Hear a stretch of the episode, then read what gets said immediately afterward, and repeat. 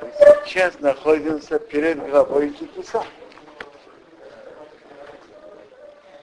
В главе Китиса есть несколько центральных вопросов, которые стоит разобрать. Один из этих вопросов история насчет золотого тельца, которая, которая нам рассказывает. Что произошло? И почему это произошло? И что это было? Они служили ему как идолу или нет?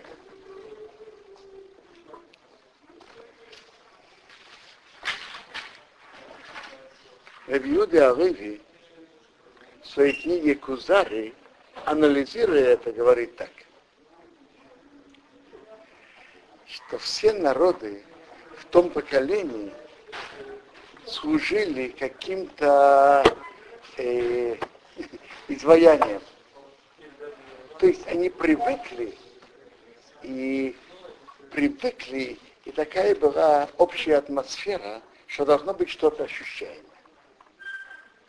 То есть даже те, кто верили в одного Бога, искали какую-то форму, что-то, чтобы через эту форму служить Богу.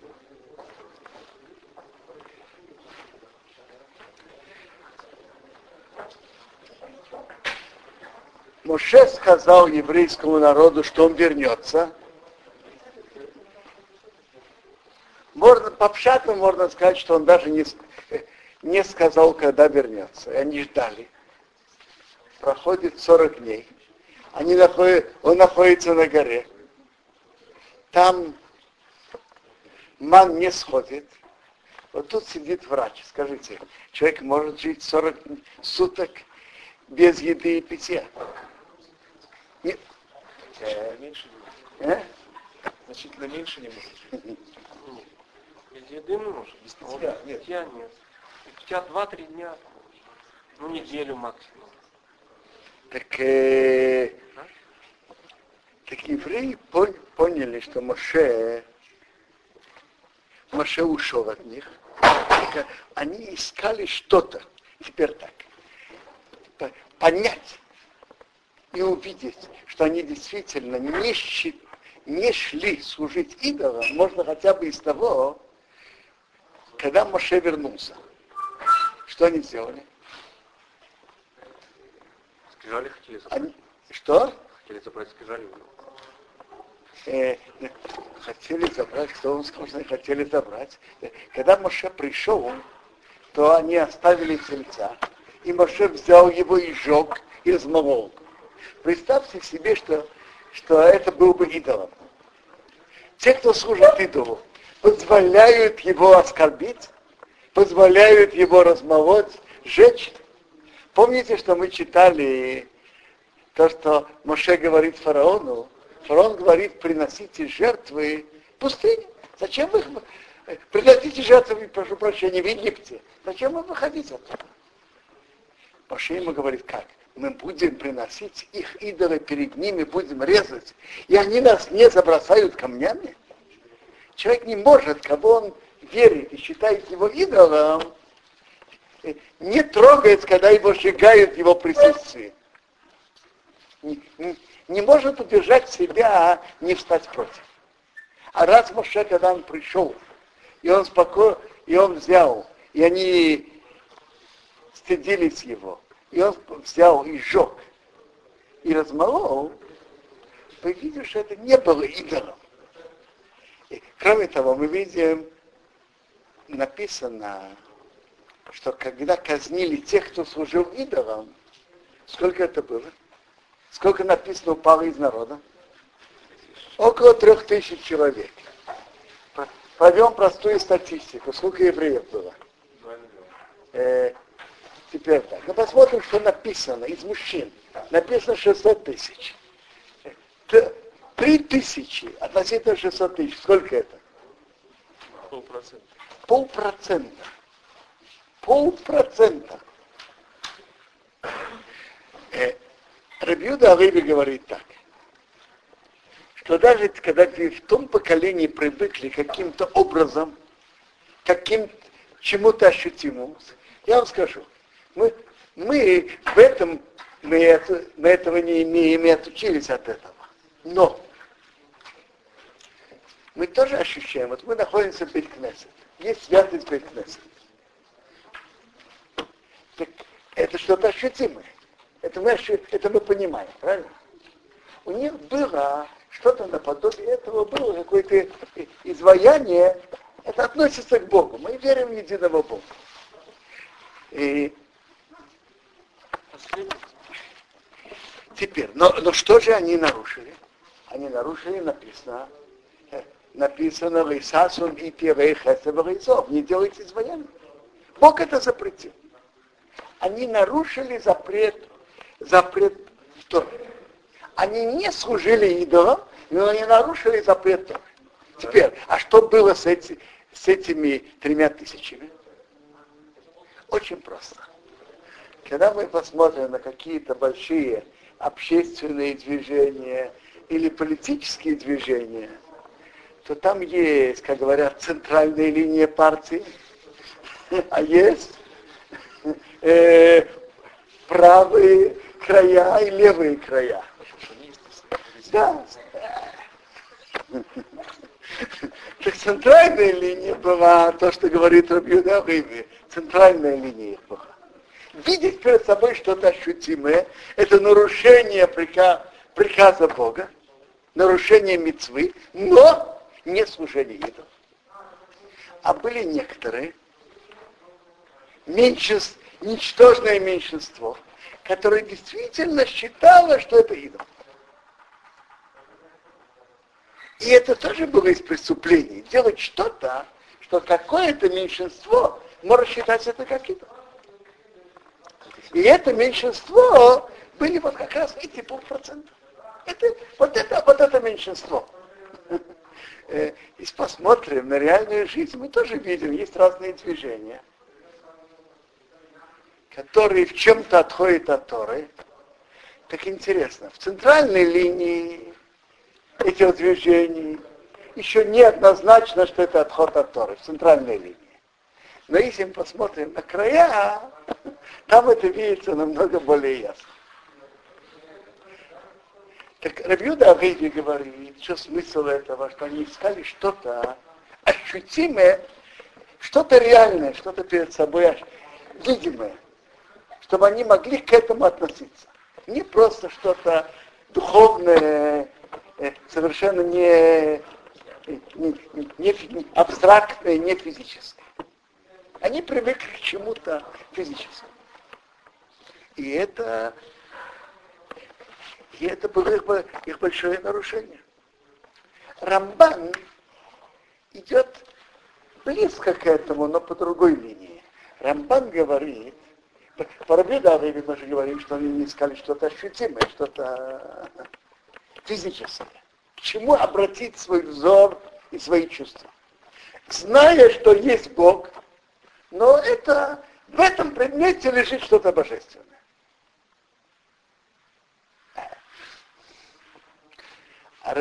Рамбан идет немножко другой линией. Он говорит, что они искали кого-то, чтобы их вел по пустыне.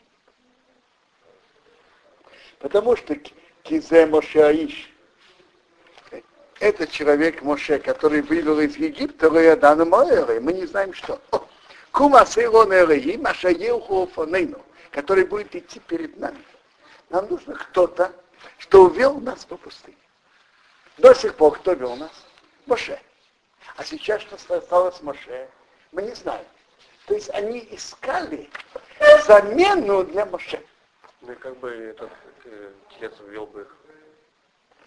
Смотрите, какие-то духовные силы, которые они вложили, или что я не, не знаю, они по своему пониманию думали, что это будет место Моше, который будет их вести.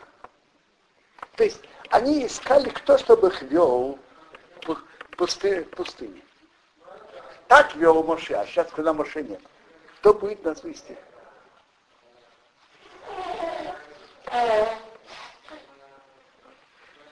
Теперь, так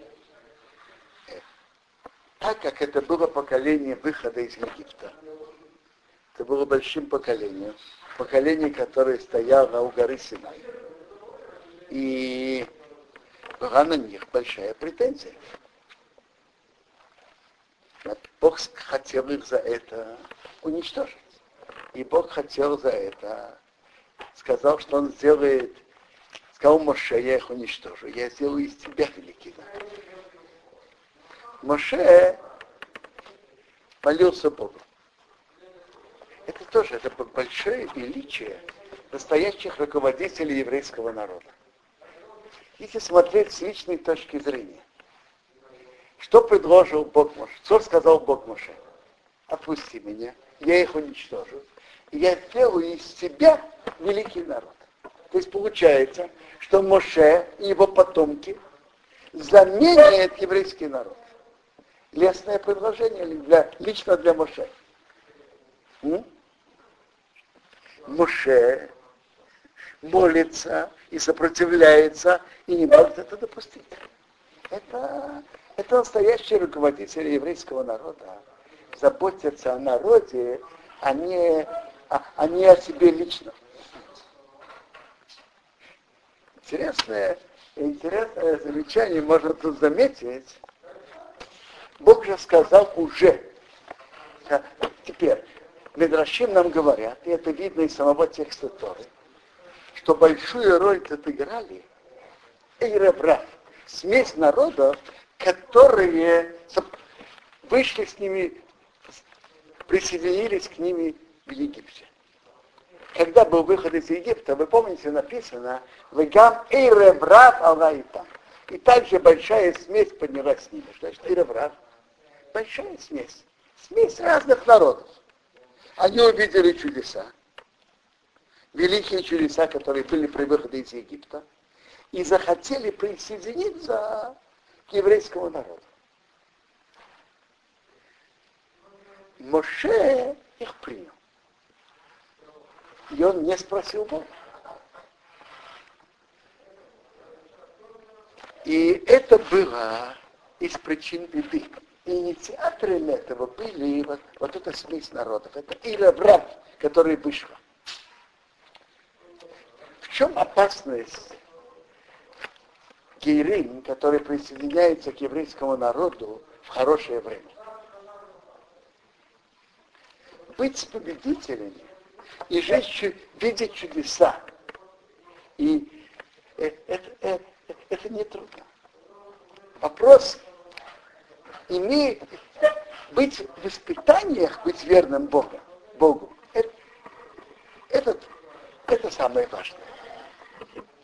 Так вот эта смерть народа, которая вышла при первом же испытании, когда Моше не вернулся сразу, так они не выдержали испытания, не выдержали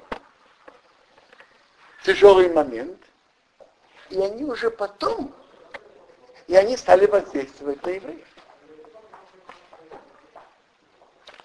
Это опасность присоединить, присоединить, принять герут человека, который, который хочет присоединиться к еврейскому народу только в хорошее, благое время. Так интересно. Интересно, как беседа Бога к Моше. Бог говорит к Моше так. Вехред, иди спустись. Кишихис амх.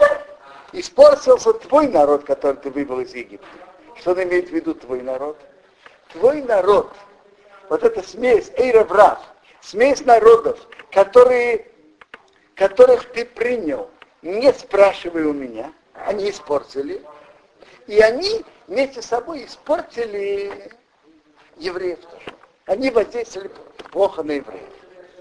Это видно, да, то, что инициаторами были Эйревра, а видно еще из того, написано дальше, что они сказали,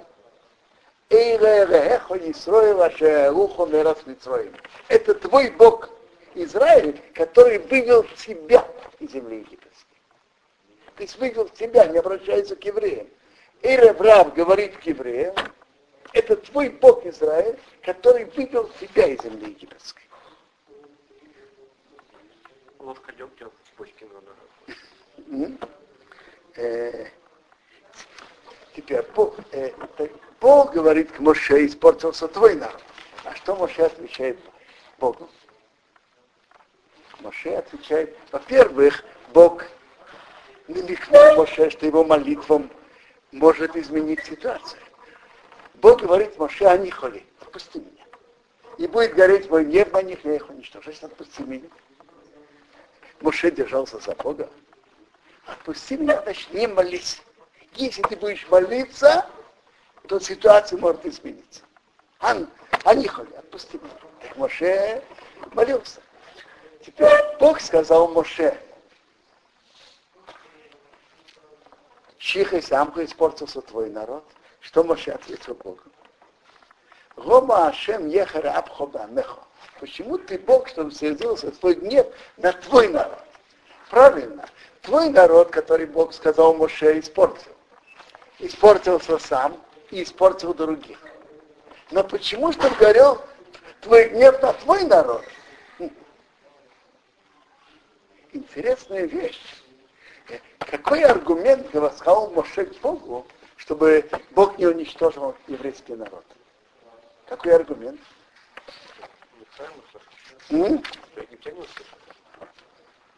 О, что может выйти хил нашим осквернение имени Бога.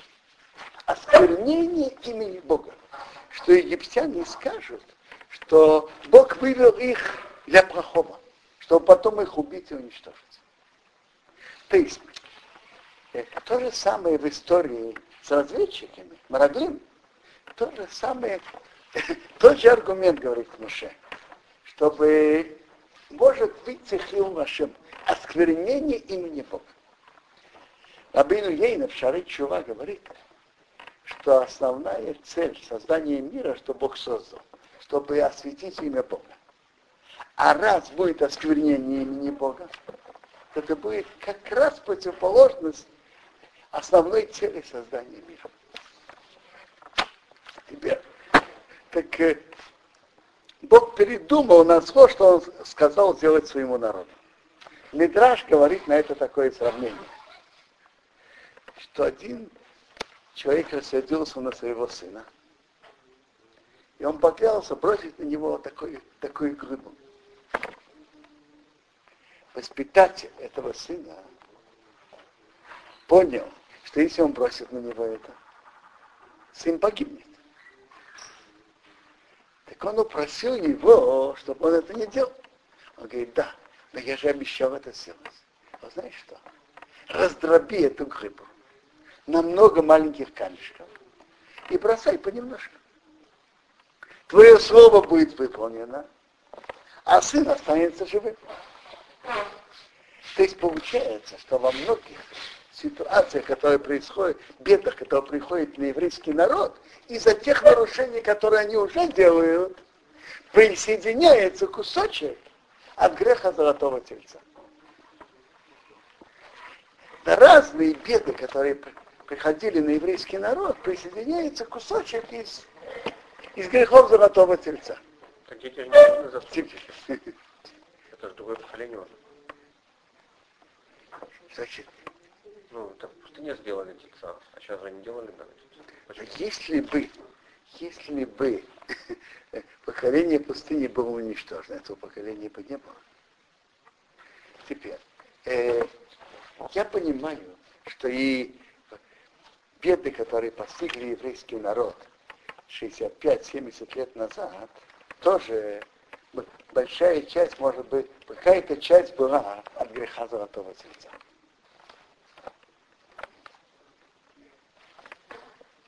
Беды, которые постигли нас.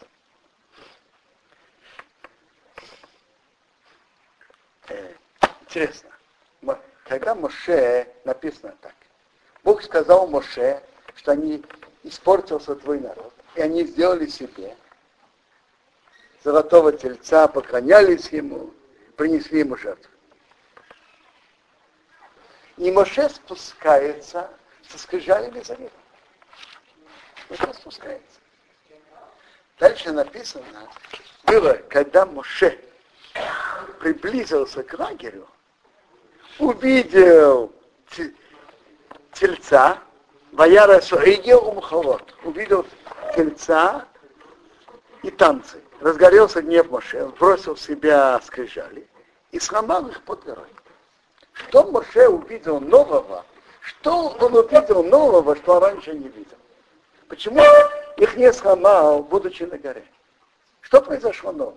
Бог ему сказал, когда Бог говорит что-то, то это как будто мы, он Моше видит своими глазами. Что? Что прибавилось? Я слышал от папы Захана Левраха, он говорил, что прибавилось, знаете что? Что он увидел тельца и танца. То, что они служили и тельцу, это Бог ему уже сообщил на горе. Но то, что они танцуют возле него, это, это Моше не знал. Это, эта информация ему прибавилась, когда он пришел в лагерь. Он увидел тельца и танцы. И это, когда танцует возле чего, если радуется чему-то, то радость это могучая сила. И в Зоре написано, что ей царты в году Метерсимха, и ей цара году Метерсимха. Ей царты, доброе начало, растет через радость, и ей цара растет через радость. Ей царты растет через радость мецвы. Ей цара растет через радость Авиры. То есть радость это могучая сила, которая укрепляет то, вместе с чем человек это делает. Если бы Моше пришел и был бы только золотой теленок, золотой телец, без танцев, Моше бы скрижали не сломал. Это еще можно исправить. Но раз они делают тельца еще танцуют, это страшно. Это намного труднее исправить. Это укореняется более глубже, намного глубже. Так когда Моше увидел, что они вместе с этим еще танцуют, он увидел, что тут исправить намного тяжелее, и поэтому он сломал скрижаль.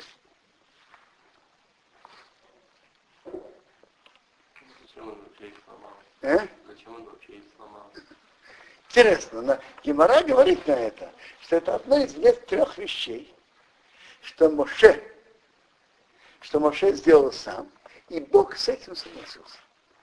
То есть он не получил прямой приказ Бога, но Бог с этим согласился. Моше понял, что по прямоте Торы надо так поступать. То есть это, это интересная вещь. Есть вещи, которые написаны в Торе. Есть написано в Торе, есть устная Тора, а есть вещи, которые не написаны, это не устная Тора. Но есть вещи, которые не написаны. Но Моше понял, что по, по свара, по логике, раз евреи в таком положении, то они недостойны получить скрижали, и их сломать. И Бог с этим согласился. Гемора там говорит, какая, какая была его логика. И Бог с этим согласился. Написано, возьми а, в нашей главе Ашер Шибарта, которых ты сломал. Гемора говорит, я шакиха хоша Шибарта, который ты сломал, я шиха, хорошо, что ты сломал. А откуда, откуда это так и учится, что который Ашер Шибарта, это я шакиха хоша Шибарта. Где это написано?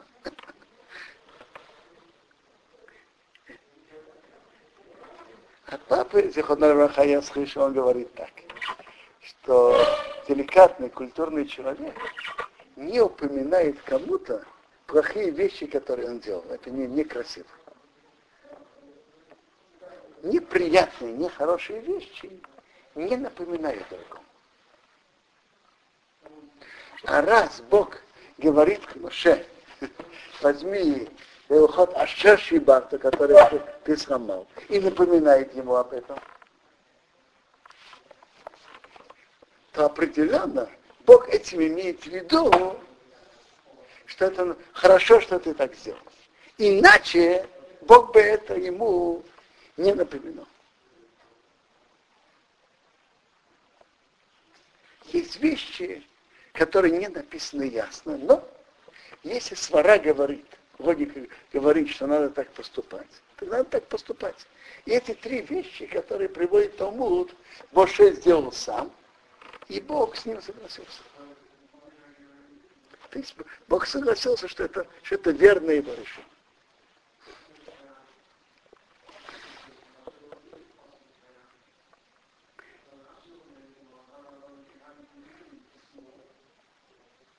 Мидрашим говорят нам, что исправление греха золотого тельца это про, связано с мецвод парадума, красной коровы. Раша говорит, что если какая-то служанка, ее ребенок напачкал, то говорят маме, что она вытерла то, что, то, что ребенок напачкал. Но если мы углубимся, в чем, какое имеет отношение красная корова к греху золотого сердца? Какое отношение одно к другому? Мецва красной коровы, какое отношение имеет к греху золотого тельца? Я слышал такое объяснение. В чем был грех, в чем был корень греха золотого тельца? В чем? Они не знают, что с Моше. Моше, который ушел, не знаем, что с ним. мы не знаем, что с ним. И в растерянности от того, что Моше не знает, что с ним, они пошли сделать необдуманную вещь, не получив на это указание от Бога. Что будет для них исправление? Бог дал им такую мецу парад ума, в которой совершенно непонятно, и не только совершенно непонятно, в ней есть прямые противоречия она очищает от одной из самых тяжелых тумот, от, от того, что человек дотронулся до мертвого. И только она может очистить. Только пепел от нее может очистить. С другой стороны, все, кто ею занимается, э, кто сжигает, раз, собирает пепел и так далее, все становятся нечистыми. То есть чистых она делает нечистыми, а нечистые очищаются ей противоречие. Это будет для вас исправление от греха золотого тельца. Пора мецва, связанная с красной коровой, совершенно непонятна. И там есть прямые противоречия. И при всем этом вы будете это выполнять. Это будет исправление греха золотого тельца. Человек не должен теряться от того, что что-то он не понимает. Вы не понимаете, что стало с Машей. Так не понимаете. Но почему делать непродуманные вещи без указания от Бога и не спросив, почему, почему делать необдуманные вещи? Не надо теряться от того, что человек что-то не понимает. Может так быть. Так это будет для вас исправление. Мецва красной коровы. Она совершенно непонятна, она полностью хок. Хок это мецвод, который мы не понимаем. И даже есть с ней противоречие. Она очищает делает чистых нечистыми, и они от нечистых очищает. И хотя ей, она непонятна, есть противоречие, вы будете это делать, это будет вам исправлением. В момент растерянности не сделать поспешных, непродуманных действий. Про, надо просто подумать, что надо было поступать в этот момент по Торе. И это будет вам исправление.